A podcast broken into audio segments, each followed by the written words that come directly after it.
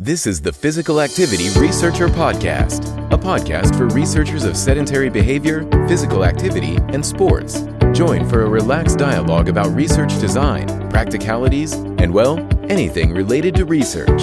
Learn from your fellow researchers useful and relevant information that does not fit into formal content and limited space of scientific publications. And here is your host, researcher and entrepreneur Olli Tikkanen. Welcome everyone. Before introducing guest of today's episode, I would like to note just few things. Physical Activity Researcher podcast is committed to promoting equality and diversity in all its activities, including selection of guests. We have limited resources to scout all great researchers from different groups of people so if you know someone who should be as a guest in the podcast, please ask this individual to contact us directly. As another thing, I would like to ask for your help. Being able to deliver this podcast to you, my audience, is based on how many people find, start to listen and follow this podcast. So I would really appreciate little help promoting this podcast. You can do this by subscribing, following the podcast on Twitter, retweeting tweets sometimes, and maybe even giving a good rating if you liked an episode. And now it is time for the actual show and introduction of our great guest of today's episode. Welcome everyone. I'm very excited about the guest of today's episode.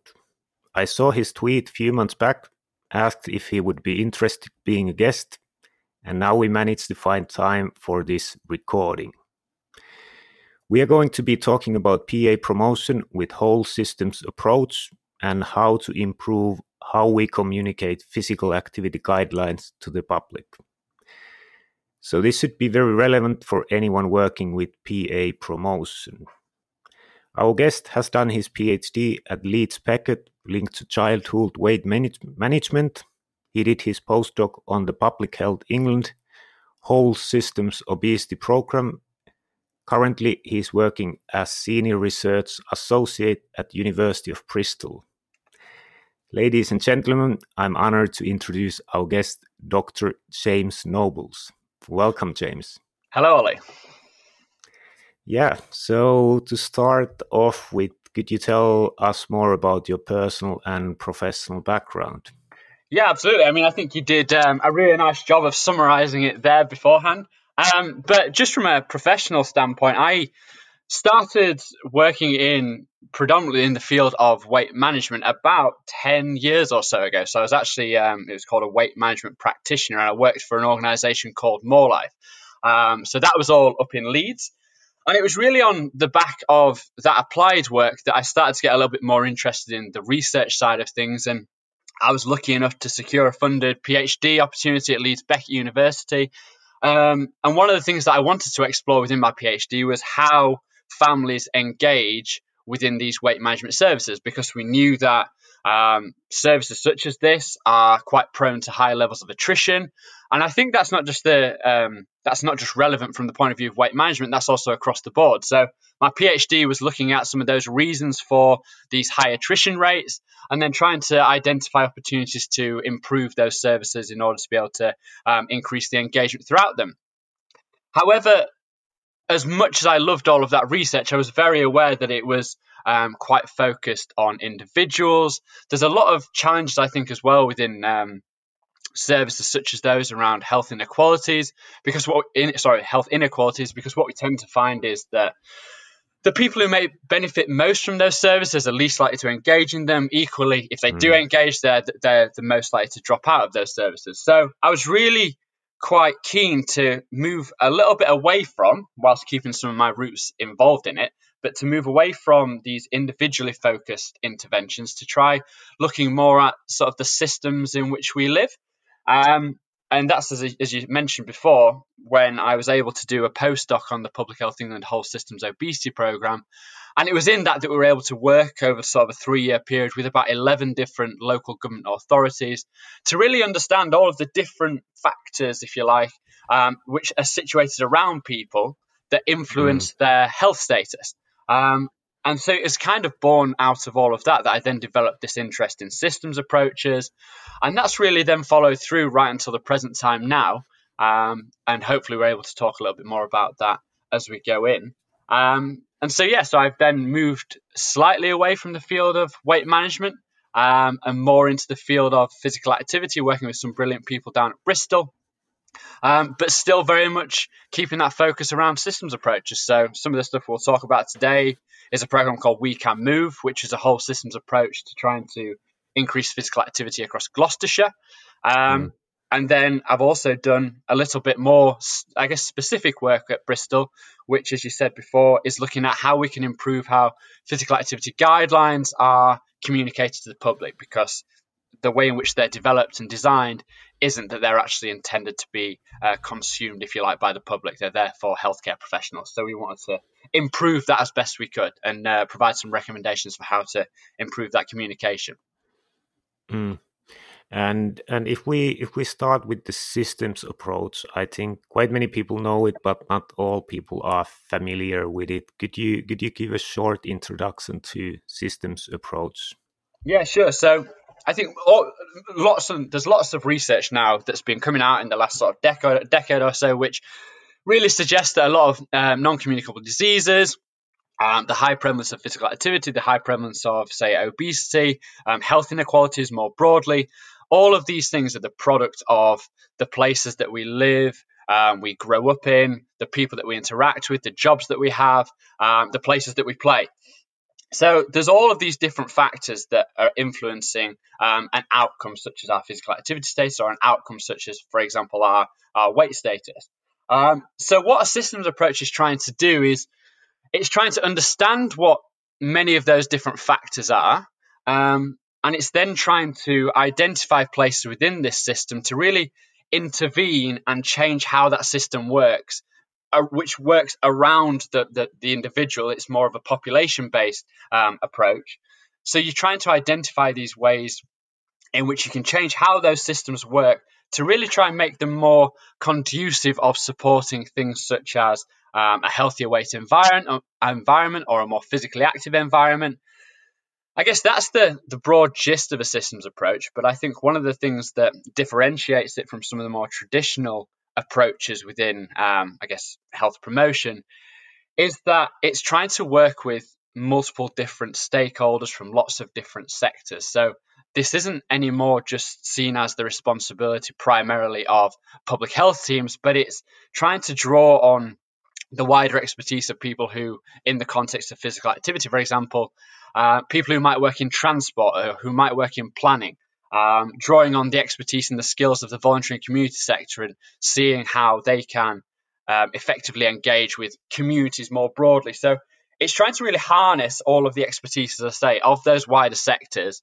to bring them all together um, and to identify ways in which, as I said beforehand, that they can then try to change how that system works. So we're moving away from these individually focused interventions, which predominantly try to change behavior, and we're mm. trying to shift and intervene in these systems, which essentially create um, population level outcomes, such as these low levels of physical activity that we see around us today. Mm. And as as an idea, it sounds really good. How how do you implement that? How have you succeeded in in We Can Move Move project? So I think it's it's worth me saying then that I am not an implementer of these um, whole systems approaches. One of the things that, just going back to the work that we did um, at Leeds Beckett University, the thing that we were commissioned to do by Public Health England was to create um, uh, essentially like a guide and a set of resources that would enable these local government authorities to to develop their own whole systems approach. Um, and we developed that, as I said, over the course of about a three year period. And so, whilst I'm not necessarily an implementer per se of these um, whole systems approaches, we have been involved in creating tools that enable local authorities uh, and other organizations to be able to do those. So, within the whole systems obesity work, we ended up pulling together, it was a six phased um, process, which went from the very outset, which was all to do with ensuring that local authorities have got the senior level support and the senior level buy-in in, in order to be able to actually really commit to something like a whole systems approach. But that that support and that commitment isn't just coming from your director of public health; it's coming from um, say the heads of other services and the heads of other organisations. So you're trying to get this joint commitment right from the very outset that they do want to work better together mm. in order to be able to work around a common outcome such as physical activity or obesity. Um, and then there were like five other steps that followed within that process that enabled local authorities or organisations to um, to develop these system approaches. I don't know if you want me to go through any of that, but I'm, I'm happy to talk it very briefly through it if you like. Yeah, yeah, please, please do. Um, so I guess what I've just talked about there then was sort of the, the first phase of this um, systems approach. But then some of the, the phases that followed on from that, within this second phase, it was trying to understand like what is being done at the moment.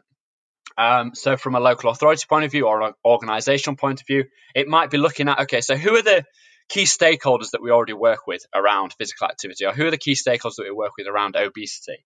Um, what's their role at the moment within the system? Like, what are they trying to achieve? So, trying to understand what their their um, key driving force are, if you like, because the idea is that you align efforts. So, you're trying to create these mutually beneficial actions and endeavors over time. That it's not everybody's working to um, improve the environments around obesity, but you might have multiple different um, aims, if you like, that, mm. that collectively can be worked together. So there's a really nice paper in the Lancet um, not too long since, which talked about the sort of syndemic of obesity, undernutrition, and climate change, and saying how lots of the actions that we might take forward in the future from a policy point of view might actually be able to really influence those three outcomes uh, simultaneously. So, just going back to the whole systems obesity process stuff. So it's, it's understanding like what people are doing right now, understanding what their actions are, um, who the people are, what the assets might be, so on and so forth. Hmm. And then beyond that, so the third phase was trying to um, enable a, a, cross section of stakeholders to to map out what their system looks like. So to map out what their physical activity system looks like or their obesogenic system looks like. And in doing that, you create these, and I'm sure everybody's seen them. You create these systems maps, and I think systems maps in the past may have received a little bit of stick in that they can look incredibly complex and highly overwhelming. But one of the key things I think with with in doing something like systems mapping is actually the systems mapping is an intervention in itself because it helps to create these mindset shifts um, amongst individuals who attend these workshops because they start to see that actually maybe they do have um, an opportunity to, to work with other organizations around um, say, the physical activity system. Um, mm. And they see that it's no longer just about trying to get an individual to go do a physical activity session or getting an individual to have a healthier diet. Actually, what they start to see is that there's all these other factors that are influencing somebody's physical activity status or their weight status. Um, and then beyond that, the fourth and fifth phases, they're really about trying to identify within that systems map and within that system trying to identify these points within the system that they might be able to intervene. Um, and we just actually submitted a paper not too too long since, which is a tool that enables um, stakeholders to identify these different levels within the system that, that might be able to want to intervene. Um, and a lot of that aligns with the system science literature that's, um, I guess, historically been available around intervention level frameworks and the work of Donella Meadows and her 12 places to intervene within a system. So we've tried to simplify some of that system science theory into a tool that can be used, as I say, by by stakeholders, by practitioners, by policymakers, rather than just being reliant on researchers. Um, and then the final phases are all about seeing a systems approach as this continuously evolving um, thing, this continuously evolving entity, which needs to be reflected upon over time. Um, and as it's reflected upon, then you can start to adapt um, your approach in order to the kind of the information, the data, and the learnings that you're seeing over time. And so that's that's the whole systems obesity process that has been outlined by Public Health England. And I think what we did see within that piece of work is that we worked with 11 local authorities to try and implement that. Many of them were able to work through that process, but actually it takes an awful lot of time to be able to set some of the key foundations up, such as the the stakeholder, sorry, the the key uh, the key senior leadership buy-in. That takes a long time to do. Equally, it takes an awful long time to actually start to intervene within these systems in different places. This podcast is sponsored by Fibion, a research device that has been shown to be valid in tracking sitting, standing, physical activity, and energy expenditure. Furthermore, Fibion has been shown to be valid categorizing physical activity into light, moderate, and vigorous intensity. In addition to scientific accuracy, Fibion provides automatically produced and easy to understand reports for research participants. Get scientific validation and learn more about Fibion at fibion.com/research. Fibion, from researchers to researchers. And and this was for obesity. Do you see it working the same same way for physical activity promotion or any other other similar thing? Yeah, so the way in which I guess the way in which this was positioned, I think that's this is why it's so relevant for this conversation today, is that that process in a way will be quite useful for almost any complex um, it doesn't even have to be a health outcome just a complex outcome so something such as physical activity all of those steps that we talked about beforehand if somebody is looking to adopt a systems approach um, that process would absolutely be um, useful from from that standpoint and so what we've started to see is that organizations such as active gloucestershire and, and their approach which is called we can move they're starting to adopt elements of that whole systems obesity project. Um, they're starting to adopt elements of that process in their, their local work around physical activity. Um, so uh, it's absolutely got application beyond, um, say, the, the topic around obesity. It was just that was, I suppose, what we were commissioned to to orientate ourselves around. Mm. And so it's it's six different phases, and you said that it takes awful lot of time. Some of the phases. What do you see as the most challenging phases, and and why is that?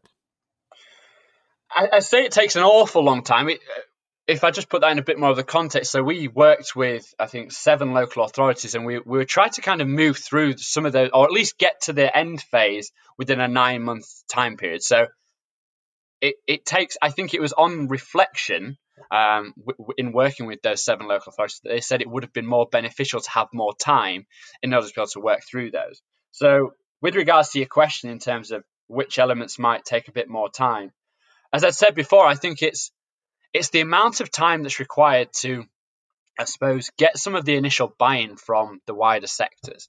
Um, and so, it's all good and well that this might come from um, or be led by people in public health. But actually, in order to make a systems approach work, you need to have the really thorough buy in and the commitment from those broader sectors. So, investing a lot of time in relationship building um, and continuously, I guess, nurturing those relationships is something that's fundamental within any approach going forward. And I think that's the bit that does take a lot of time and a lot of continued energy in order to be able to do.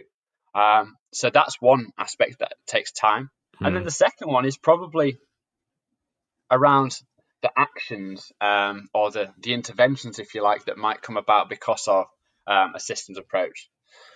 Some of the some of these actions they might look very different to say your traditional public health interventions. So you might start to, I don't know, in a traditional public health mindset, you might be delivering these um, behavior change interventions. So like we all know about these kind of things like um, I don't know running initiatives or like couch 5k um, what else have got weight management services in the field of obesity like they're quite I know there's there is a lot of um, time and energy that's required in setting those things up but they're very easy to monitor they're very easy to evaluate they're very easy relatively to get funding for but when you start thinking about actions within a system there's not necessarily always an evidence base behind um, some of the actions that you might want to adopt.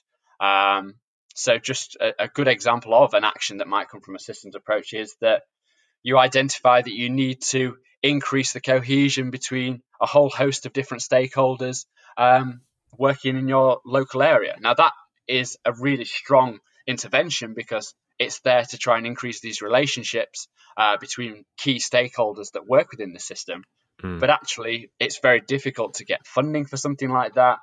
It's unlikely that you're going to be able to see, I don't know, a, a benefit in um, the levels of physical activity or the benefits in the, the levels of overweight and obesity because there are improved relationships between stakeholders. So it becomes really quite complicated when you're looking at actions within these systems. Um, and so, yeah, that can take a bit of time to work through. Uh, and in order to keep the continued buy-in, as I said at the beginning. Mm. And and you have been doing this in this We Can Move project. What are the best take-home uh, learnings from from this project? What have you learned with the systems approach?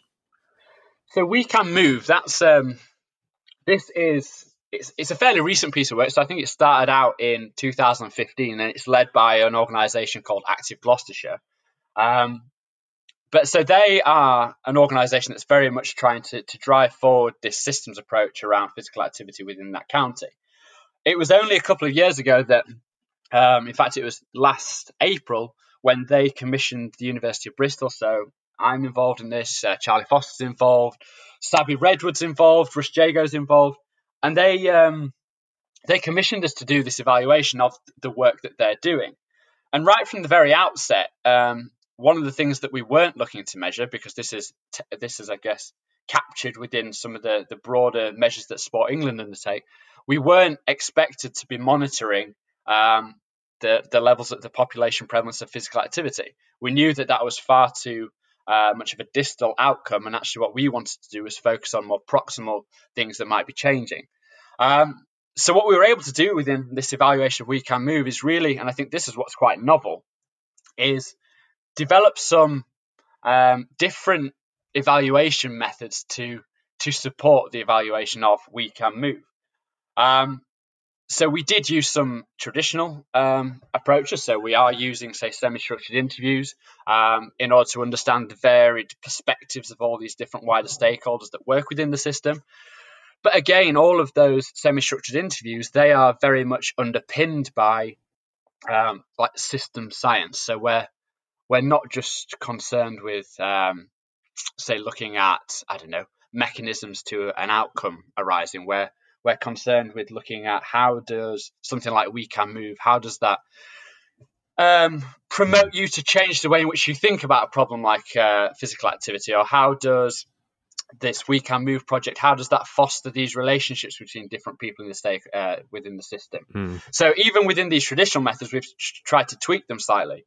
But i think some of the things that have been fairly exciting to do within this project are um, methods that we've used, such as social network analysis, this thing called ripple effect mapping, which I'll talk briefly about. And we've also used systems maps in a way in which we can start to, so we visualize what that system looks like, but then what we can do is start to overlay onto that systems maps um, the different places in which we can move is trying to intervene.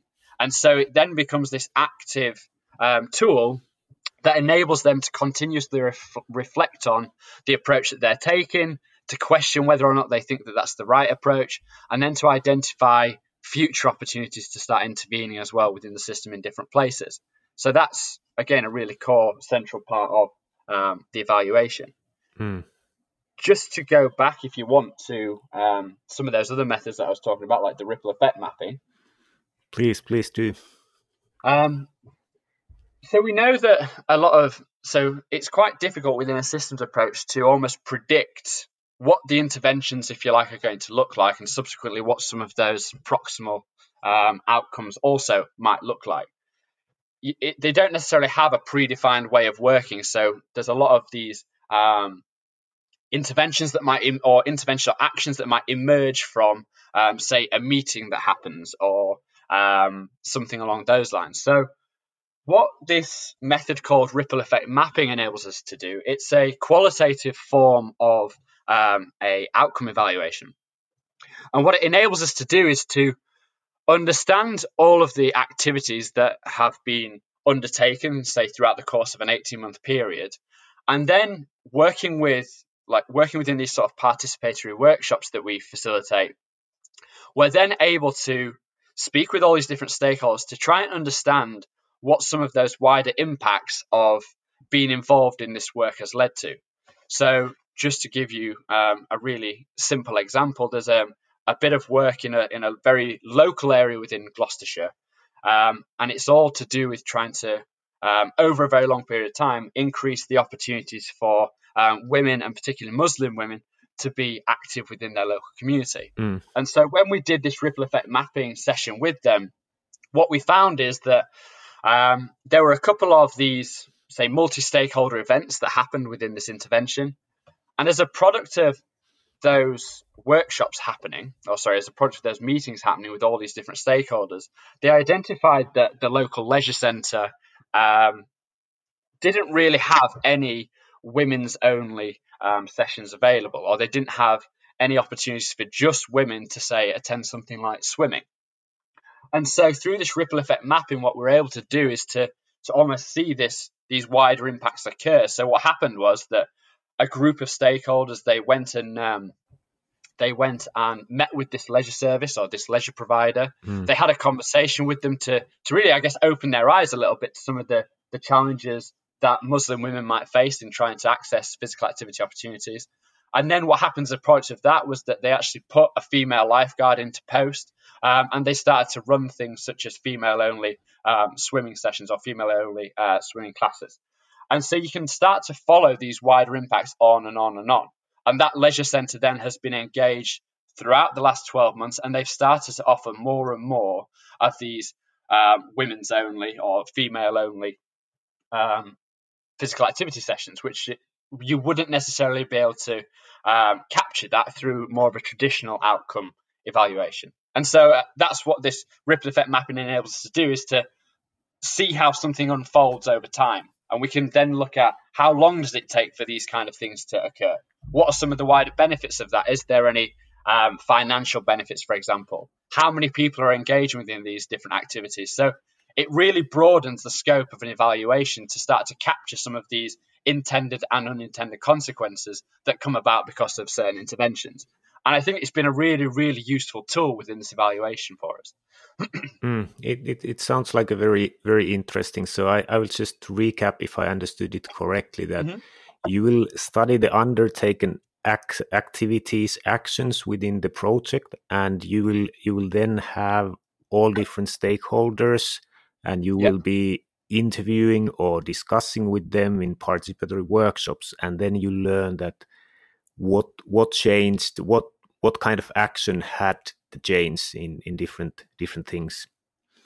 Yeah basically that's that that's it. And but you the good the nice thing about this and it, it links in with i suppose some of the the systems mapping stuff is that you're you're visually documenting this um, type of data. So it's not just through interviews it's you're working within these, let's say, small subgroups to almost draw out how, say, one thing led to another thing happening and that led to another thing happening. Um, and so you really build up these quite complex diagrams in a way of, of how these various different impacts occurred. And some of those impacts go far beyond, say, physical activity. They might start looking at um, I don't know, improvements in educational outcomes that a school may have observed because of an intervention that's been delivered within their setting. So you start to really demonstrate some of the wider outcomes that have come about because of these these systems based approaches. Mm, yeah, so, sounds really interesting. That was a good good simple example. Could you could you tell an example which is a little bit of of wider chains, like maybe a little bit more complex example? um, yeah, so I think this is where this is where it does get quite interesting, and it then comes down to how people value certain um, outcomes. But we know that within, like say, the the system science literature, one of the most difficult things to change within a system are the attitudes and the beliefs of the people who make the system work in the way in which it does. Um, and so, does that make sense? Um, and so, some of the key stakeholders then within, say, local authorities could, for example, be some of your councillors or your heads of different services, different departments. Mm. And so, some of the things that we've been able to pick up through this ripple effect mapping is we have been able to evidence how these mindset shifts have started to come about in different organizations and in different councillors and in different, um, I guess, leaders within the local authorities. Because when you start to see those mindset shifts I guess, occurring. So, and when I'm talking about these mindset shifts, I'm meaning that they're they're broadening the ways in which they think about um, physical activity and the things that may cause these low levels of physical inactivity. Sorry, hmm. the low levels of activity to occur. Yeah. So you're starting to broad, broaden the way in which they think about those problems, and you can then start to see these key leaders. They actually start talking to each other a little bit more, and then they might start to develop, um, I guess, a program between many of them, if that makes sense, which has a lot more power to change how that system works. And so, good examples of this are, say, subgroups of these senior leaders coming together to just just to work as a collective um, around the physical activity environment. Mm. Um, I'm, ta- I'm talking now in quite broad terms um, because these types of examples are a bit more abstract and they lots of things come out of um, these multi multi stakeholder meetings, if you like, um, that you might ne- not necessarily always link to physical activity. It might link more to a transport agenda, or it might link more to an environmental and, and climate change related agenda. Mm. Um, but I'm, ju- I'm just trying to think at the same time of like a, a good example, and I think at the moment that's uh, slightly escaping me. Yeah, it'll come back to me. It'll come back to me, I'm sure, because there's there's lots of things have happened. Yeah, yeah, no, I, I believe it, and and and then in the in the notes you were saying about about paradigmatic challenges within working with the systems approach. Could you could you tell about more about those? Yeah, I think it's I guess one of the the simplest um, paradigmatic challenges that we have is around the, the, the level of evidence that might be required in order to get an intervention um, delivered. So, in more of a, a, traditional, again, and these, I'm talking about these terms like traditional public health mindset, and I'm very aware that these are changing all of the time. But in a traditional public health mindset, in order to be able to commission something like a weight management service or a physical activity session, they might want to see a very strong evidence base behind those certain interventions because they're then able to go to whoever it is that's giving them the money and say, well, there's this really strong evidence to suggest that this intervention will lead to these outcomes. Mm. Um, and that evidence, that when we look at like the, the hierarchy of evidence, they tend to be um, the, the, gold standard of research in more of a, a medicalized um, sense is like a randomized controlled trial or a double blind randomized controlled trial. And so a lot of the research funding, if you look at the the big research funders that we have, a lot of research funding, there's a really nice paper, I think it was in like 2016, which um, evaluated this. They saw that about 75% of public health research funding went into the evaluation of these really um, close, close, like individual level behavior change interventions. Hmm. And so, if the vast majority of our research funding is going into pretty much these individual level behavior change interventions, then that is the only evidence base, if you like, that is going to be available for these policymakers and practitioners in order to be able to implement certain interventions. So when they start wanting to think a bit more differently about, say, different actions that they might uh, want to implement, if they're held to this need for a really, really strong evidence base, and we know that that evidence base is slightly skewed because of uh, it's in favor of randomized controlled trials, mm. then it becomes really, really difficult for them to build the case um, for these alternative types of um, interventions or actions purely because they haven't got um, an evidence base available. Even if we look at population level, um, population level, say, physical activity policies, it's really difficult to evaluate some of those um, those population level policies through something like a randomized controlled trial. We might have to use something like a natural experiment, which in a research hierarchy doesn't always have the same weighting as something like a, a randomized controlled trial. So we've got these really quite complex challenges, I think, facing us, which ultimately have impacts upon the types of services that are delivered within local areas or, or the types of things that are um, suggested we, we seek to change through policies.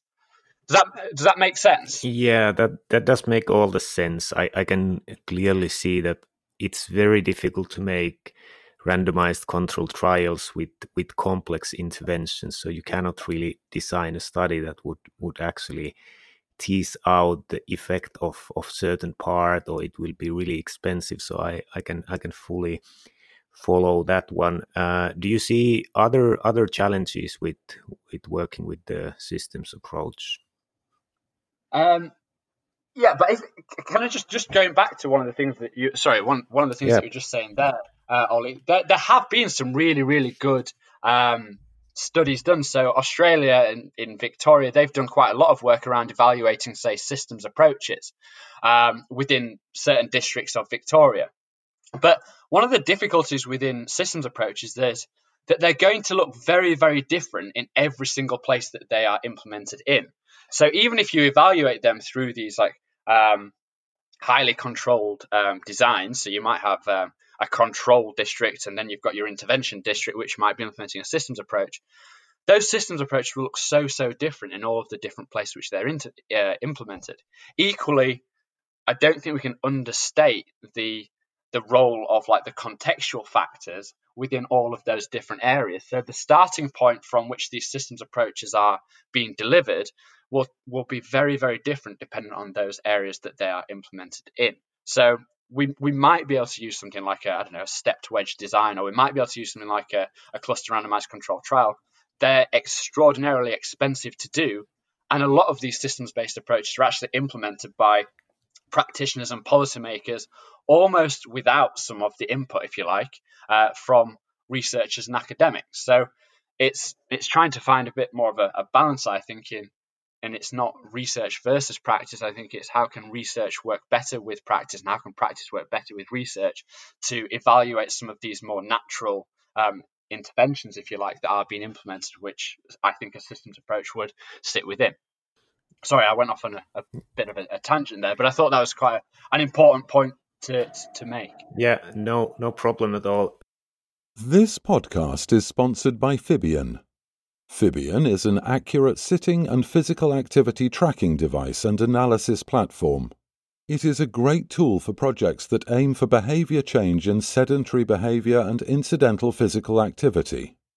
Fibion provides easy to understand PDF and web browser reports for participants. Other features include comparisons to recommendations, linking results to health risks, achievement cards, and interactive goal setting tool.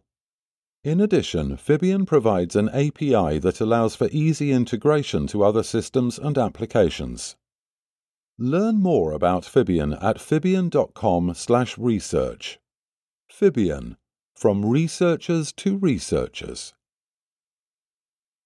So you said that the system approach uh, results will look different in in different places. Do you think we can find out some kind of trends that we can generalize between different regions, or do you think it's it's just totally different in each place we we do this approach?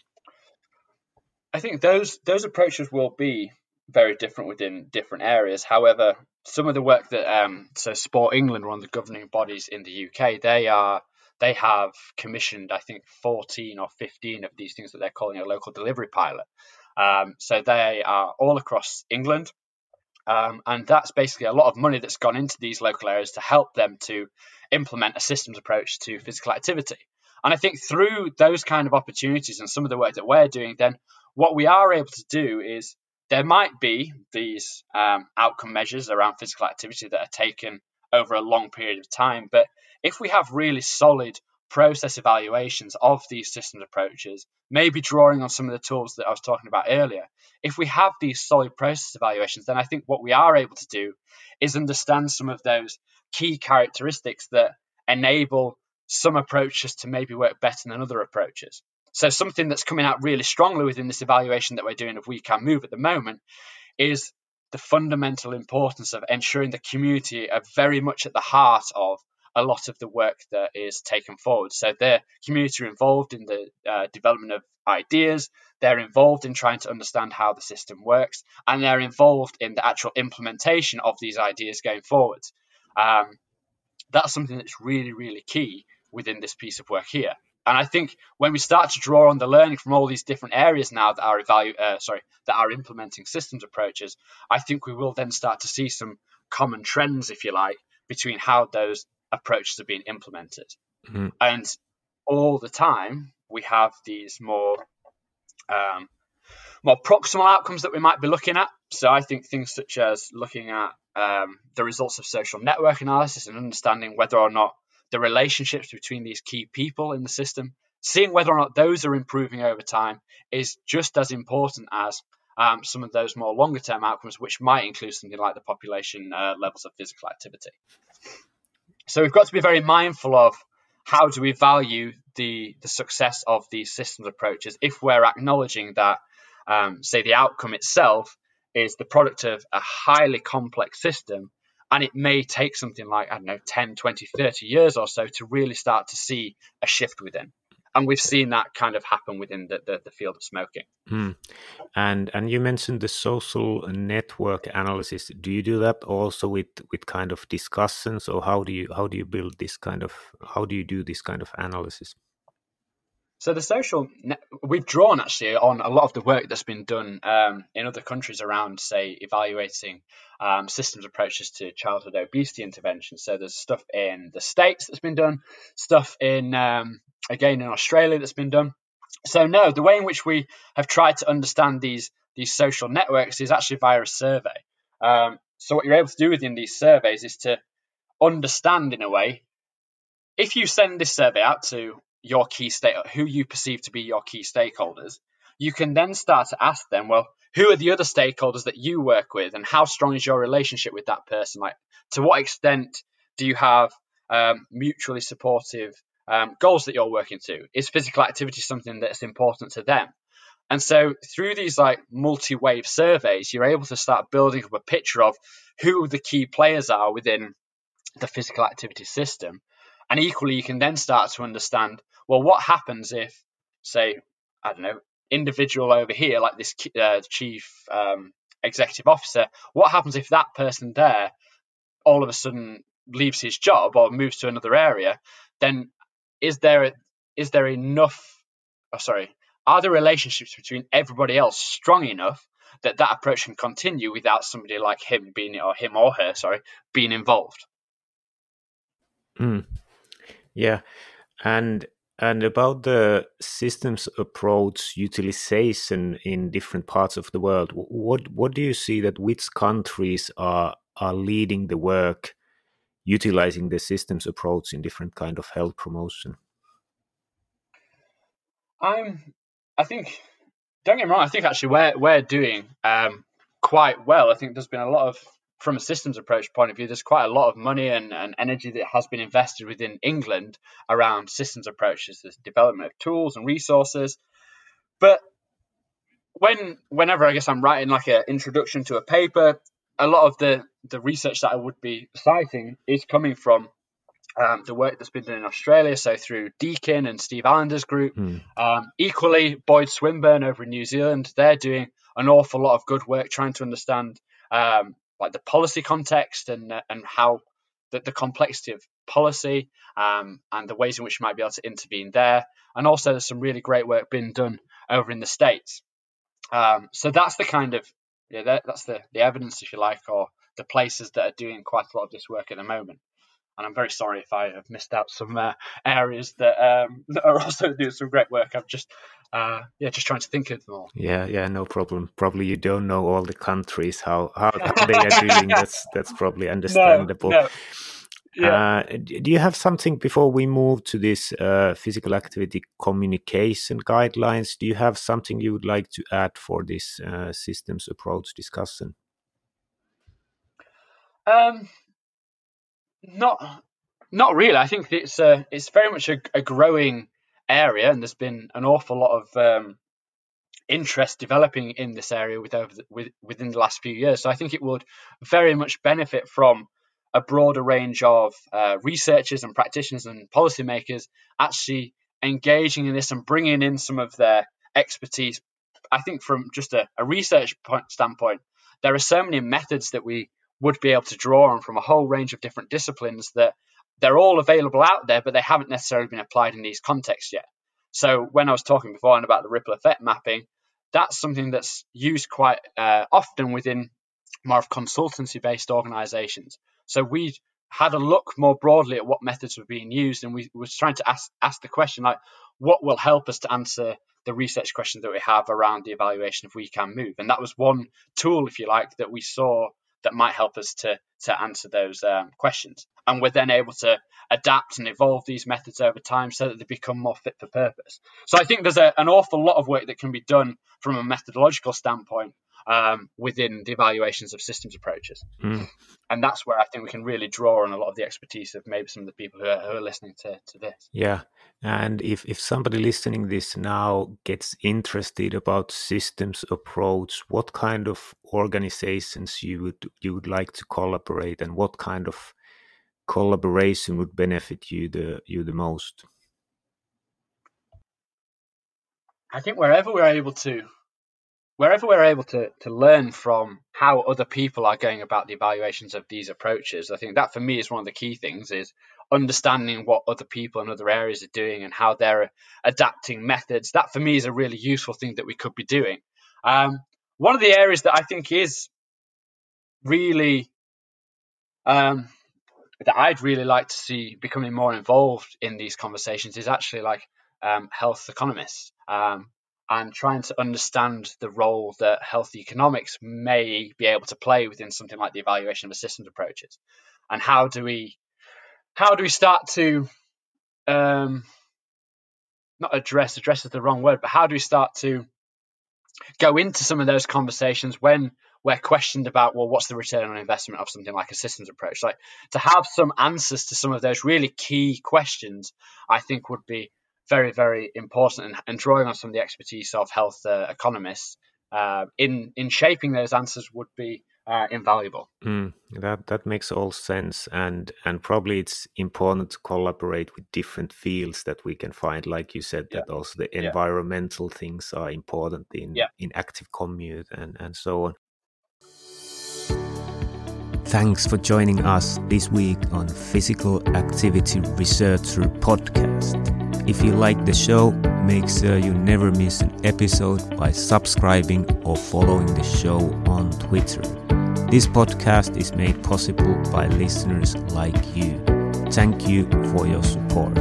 If you found value in the show, we would really appreciate a rating on Apple Podcast or whichever app you're using.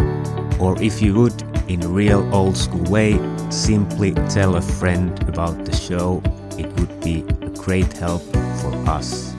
We have a fantastic lineup of guests for forthcoming episodes, so be sure to tune in. Thank you all for your support and have a great day.